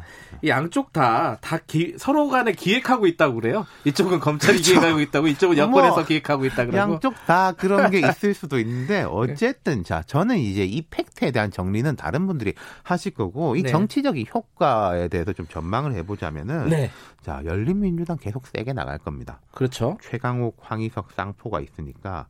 근데 재밌는 것은 미래통합당도 이 전선의 부활을 반긴다는 점이죠. 아까 말씀하신 그 조국 프레임 말씀하신 그렇죠. 건가요? 박형준 공동선대위원장이 음. 이렇게 말했습니다. 이번 총선은 조국을 살리고 윤석열을 쳐내려는 쪽과 정권의 위선을 드러내고 윤석열을 지켜내고자 하는 쪽에 한판 승부가 될 수밖에 없을 것이다. 음. 요 말을요 조국 윤석열 순서만 바꾸면은 열린민주당이 하는 이야기예요. 똑같은 음. 거예요. 이 서로 서로는 반긴다 음. 이런 거죠. 근데 지금 여당 더불어민주당은 좀 입장이 아, 복잡하겠어요. 그렇죠. 거기가 복잡한 거죠. 네. 제가 만약에 여권의 핵심부라면 이런 생각을 할 것 같아요. 이번 총선은 코로나 19로 해서 분위기 우리한테 좋고 네. 최대한 조용히 다수 의석을 얻어서 21대 국회가 생긴 다음에 공수처도 잘 만들고 검찰 개혁도 강하게 하는 게 좋다. 네. 총선에서 이 이슈를 띄우기보다는 지금 국면 유지하는 거. 지금 여권이 강한 이유는 본질적 이유는 딱 하나입니다. 코로나 19 그리고 음. 지금 여당과 대통령은 정쟁보다는 행정 방역에 힘을 음. 싣고 있는 것처럼 국민들한테 느낌을 준다. 네. 탈정치적인 느낌 때문에 정치적인 효과를 거둔다는 역설적인 이야기예요. 하하, 탈정치적인 사건으로 정치적인, 정치적 효과를, 효과를 얻는다. 아. 근데 여기서 같이 정쟁이 다시 부활된다면, 네. 전선이 부활된다면 서로 서로 이제 결집하겠죠. 음흠. 핵심 지지층의 결집도 높아지겠지만은 중도층은 위험해질 수 있다. 이게 과거에 이 이슈가 올라왔을 때 당청의 지지도하고 야당의 지지도 그래프를 보면은 그건 그냥 산술적으로 나오는 거예요. 이게 제 가치에 대한 이야기가 아니라서. 예, 예. 그러니까 특히 이제 음, 수도권은 잘 모르겠지만은 수도권은 또 좀 진보적인 성향이 있고 또 네. 열린민주당 효과가 수도권에서 많이 나타나던데 TK, PK 지역 여당 후보들한테는 무조건 안 좋은 이슈입니다. 이게 그러면은 이게 작게 안 좋을지 크게 안 좋을지 음, 모르겠지만요. 민주당의 뭐 강성 지지자들이 이거를 부각시키면 시킬수록 오히려 어 더 불리한 국면으로 갈 그러니까 불리한 사람도 있다는 거죠. 네, 역설이 조금 있네요, 가능성이. 그렇죠. 그러니까 예를 들어 이런 거죠. 코로나 19에 대해 가지고 와 중국 왜 아직 안 했냐라고 한 달 전, 두 달 전 이야기하면은 이 중국 이야기가 뭐 틀린 말이 아닐 수도 있지만은 국민들이 생각할 때 무슨 아직까지 무슨 소리 하냐라는 그렇죠. 네. 거하고 조금 비슷한 아. 게 있다는 거죠. 지금 그럼 다른 게 또 예상되는 이슈가 있나요? 자, 그러니까 이렇게 보면 될 거예요. 일단 코로나 19가 있습니다. 이거 쭉 가는 거 아니겠습니까? 그렇죠. 여기서 파생되는 이슈들이 있겠죠. 음. 계약 이슈. 그러니까 아. 온라인 계약 같은 게 예를 들어서 요. 사람들이 어쩔 수 없다라는 건 다 인정을 하는데 마스크 국면 초기에 보면은 좀 안 좋았잖아요. 그렇죠. 거둥지둥 하는 것 같고. 근데 이제 예. 빨리 정리를 했으니까 괜찮은데 계약 같은 경우에도 매끄럽게 가면은 역시 우리 정부가 잘한다. 음. 이렇게 갈 건데 이게 또 우왕좌왕 하게 되면은 이 뭐 하는 거냐 이렇게 되고 또 긴급 재난 지원금 이슈 음. 같은 것도 지금 조금 안 좋은 느낌이 있어요. 그러니까 네. 이건 이제 코로나 19에서 파생되는 것들 그리고 서울로 보면은 이제 잠실 운동장에서 driving through 네. 하겠다라고 네. 하니까 거기 야당 후보는 강하게 반발하고 여당 후보조차도 이 무슨 말이냐 이런 건 이제 네. 파생 이슈라는 거죠. 음. 그리고 이제 방금 쭉 이야기한 검찰 개혁 이슈가 있고 또 뭐 부동산 이슈 같은 것도 조금 떠오르는 느낌입니다. 어, 이낙연 선대위원장도 예. 뭐 1가구 1주택 종부세 완화, 실수요자 규제 완화 이런 이야기들을 했죠. 네. 그러니까 요약해 보면은 개별 지역구 후보들은 새벽에 일어나서 밤까지 다니는 것밖에 없어요. 하지만 공중전 차원에서는 여러 가지 불거질 게 많다. 그리고 음. 코로나19로 쭉 갇혀 있었지만은 코로나19에서 파생되는 이슈들 그리고 음. 좀 그간에 좀 눌려져 있었던 것들이 이제 풍선 효과식으로 어떤 음. 걸 특정한 걸 계기로 해서 그러니까 채널 A와 그 MBC 보도를 통해 가지고 검찰 조국 전 장관 이슈가 올라오고 또 부동산 이슈가 올라오고 음. 한 2주 동안은 이런 이슈들의 각축전이 음흠. 될 거라는 겁니다. 네, 아, 지금 현 상황을 딱 진단하는 그런 시간이었던 것 같습니다. 네. 고맙습니다. 감사합니다. 윤태곤의 눈이었습니다.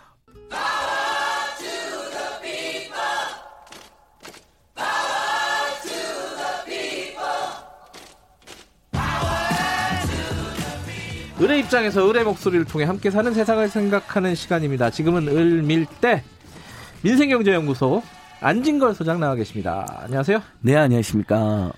지금 이제 코로나19 얘기를 오늘 좀 할 겁니다. 이것 때문에 어려운 사람들. 네. 가장, 뭐 이건 뭐 순위를 나눌 수는 없지만은 아... 가장 어려운 사람들 중에 한 부류가 임, 아, 뭐죠? 자영업자들입니다. 그죠? 맞습니다. 음. 온 국민이 어려운데, 음. 어, 일단 소득이 감소하는 데가 더 어렵지 않겠습니까? 네. 거기다 마스크도 내야 되니까. 네. 제일 소득이 많이 감소한 측은 누가 봐도 중소형 자영업자인데 어, 추정치가 하나 나왔습니다. 어허. 소상공인연합회하고 KT 빅데이터 센터 등이 조사를 해보니까 서울의 유동인구와 7, 80%가 줄어들었고 음. 가까이. 음. 그래서 매출 감소액을 추정한 건데요. 하루에 3천억 정도의 매출 감소가 발생했다. 음. 그러니까 사람들이 아예 안 나가거나 네. 안 가시니까 물론 이제 일부 뭐 마스크 업종이라든지 뭐 손소독제라든지 온라인 어, 유통업체들은 호황이죠. 네. 그런 면이 있지만 전체적으로 굉장한 지금 뭐 불황이다. 어, 그래서 코로나19로도 걱정이지만 그로 인해서 생계 절벽에 이제 도달한 사람들은 더 걱정이 크다. 그러니까 뭐 이런 상황입니다. 예. 식당이나 뭐 이런 가게 하시는 분들이 일단은 임대료 때문도 그렇고 이게 휴업 폐업하는 게 많이 늘어요. 실제로? 많이 늘고 있습니다. 그래서 그래요? 그 지금 두 가지 이제 조사 결과 나왔는데요. 그 네. 직장 갑질 당하는 사람들 도와주는 직장 갑질 119라고 있습니다. 예. 이게 이제 되게 유명한 우리 뭐 노동 전문 변호사님들이나 노무사님들이 예. 도와주는 곳인데요. 어, 처음에는 이제 해고 공고사직 강요 비율이 실제 사물처째에서는 이제 상담 1219건 중에 최근 상담 중에 예. 처음에는 한 8.5%였던 것이 예. 3월 넷째 주에는 27%까지.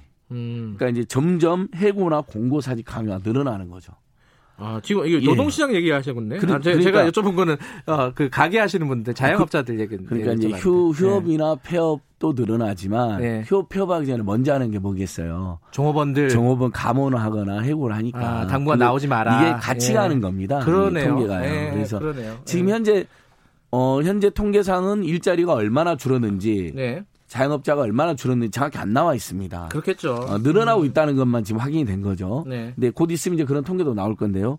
분명 그다음에 이제 민주노총에서도 조사를 해 보니까 최근에 어 상담 건수 중에 어 그 피해 업체 제일 많은 데가 숙박 음식업, 음. 제조업, 운수 창고업이고 어 가장 유형별로 제일 많은 건 무급휴직이 제일 많았고 그다음에 휴업수당, 해고와 공고사직 상담. 음. 역시 똑같이 그거잖아요.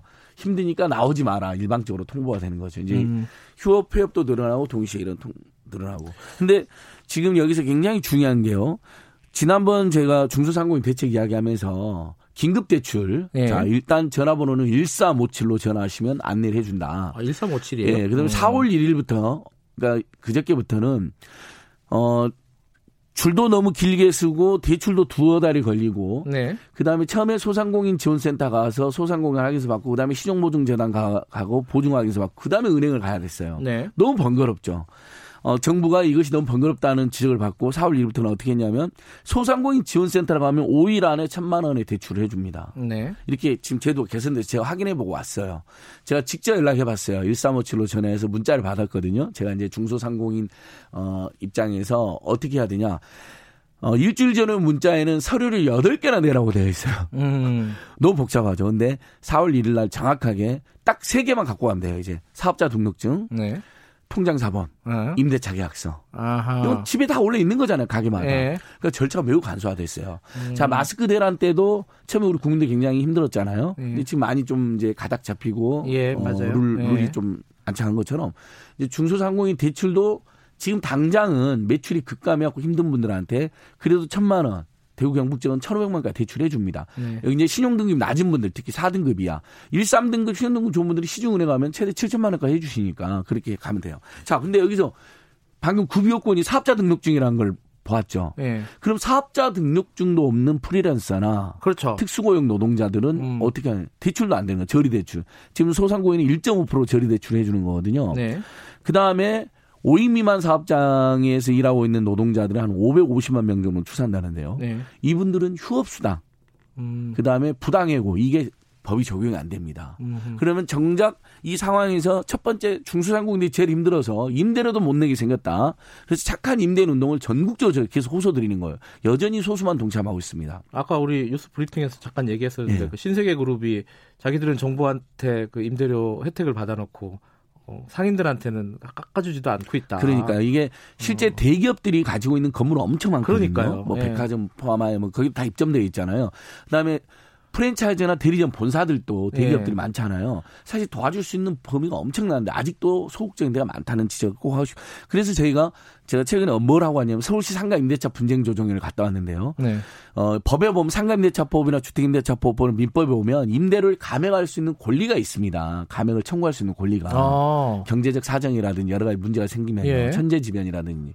근데 지금이 그런 상황이잖아요. 그렇죠. 그래서 전국의 중소상공인들께서는 그동안에 이제 건물주께 호소를 했는데 외면하신 분들도 있는 거잖아요. 근데 이제는 권리니까 상가 임대차 분쟁 조정위원회에다가 정식 분쟁 조정을 신청하시면 된다. 아, 예, 서울시도 그래요? 적극적으로 나설 준비를 하고 계시더라고요. 각 지자체에다 네. 신고를 하면 되는 건가요? 법에 정말 그렇게 되어 있습니다. 음흠. 보통 우리는 임대료 증감 청구권이라고 법에 되어 있는데 네. 장사가 잘 때 때 건물주들이 임대료 올려달라는 거 너무 많이 알잖아요. 뭐 그렇죠. 뭐 조물주의 건물주라고.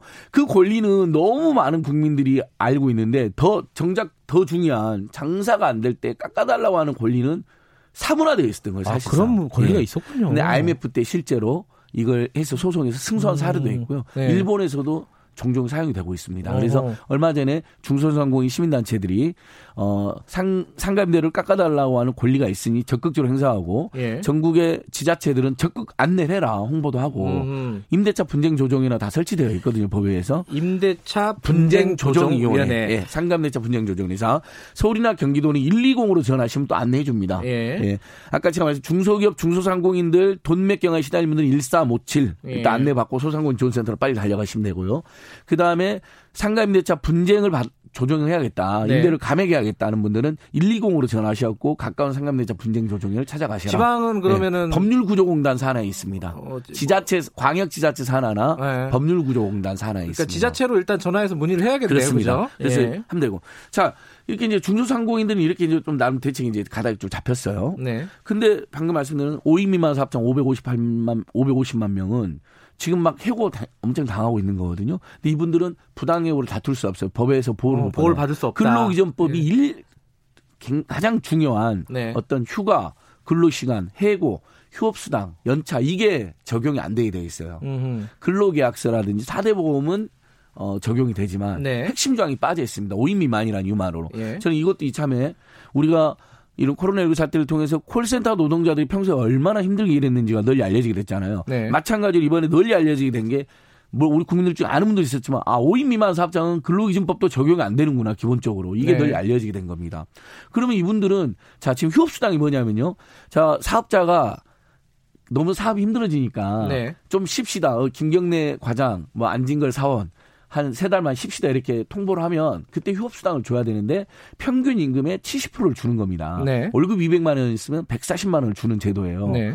굉장히 좋은 제도죠. 왜냐하면 어쩔 수 없이 쉬었는데 사업자가 제안했기 때문에 기책사유가 사업자였거나 그러면 노동자의 최소한의 임금을 보장해 주는 건데 이게 더 완벽한 좋은 제도인 건요. 그럼 사용자도 장사가 안 되거나 사업이 안 돼서 어쩔 수 없이 쉬게 만들었는데 어떻게 그걸 다 감당해라 하냐. 그래서 네. 정부가 평소에는 그 휴업수당 70%에서 70%에서 75%까지를 지원해 음. 줍니다. 음. 고용 유지 지원금입니다. 고용 유지 지원금. 예. 예. 근데 이제 이번에 정부가 4월 1일부터 어떻게 발표를 했냐면 이것을 90%까지 그러니까 음. 200만 원 월급을 받는 노동자를 쉬게 하잖아요. 네. 그러면 협수당 140만 원을 줘야 됩니다.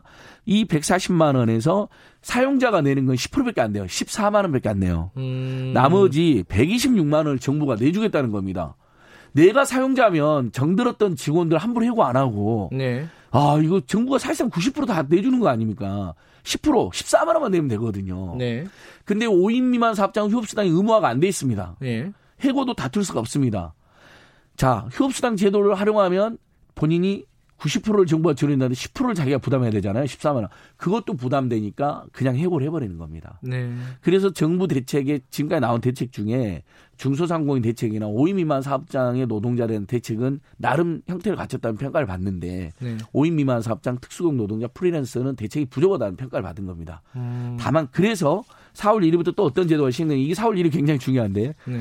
어, 전국에 이제 프리랜서하고 무급휴직, 그러니까 네. 방금 제가 말한 무급휴직이잖아요. 네. 알바에서 잘린 분들이라든 이분들은 지금 지자 정부에서 다시 2,400억 원을 지자체하고 조성해 가지고 26만 명 정도를 어, 한 달에 50만 원씩 두 달 100만 원 주는 제도를 시행한다고 밝혔습니다. 두 달? 예. 한 달에 50만 예. 원씩? 곧 광역 지자체에서 네. 자 지금 무급휴직이나 알바에서 잘리신 분들이나 프리랜서나 특수고용 노동자분들 잘 기억해 두십시오.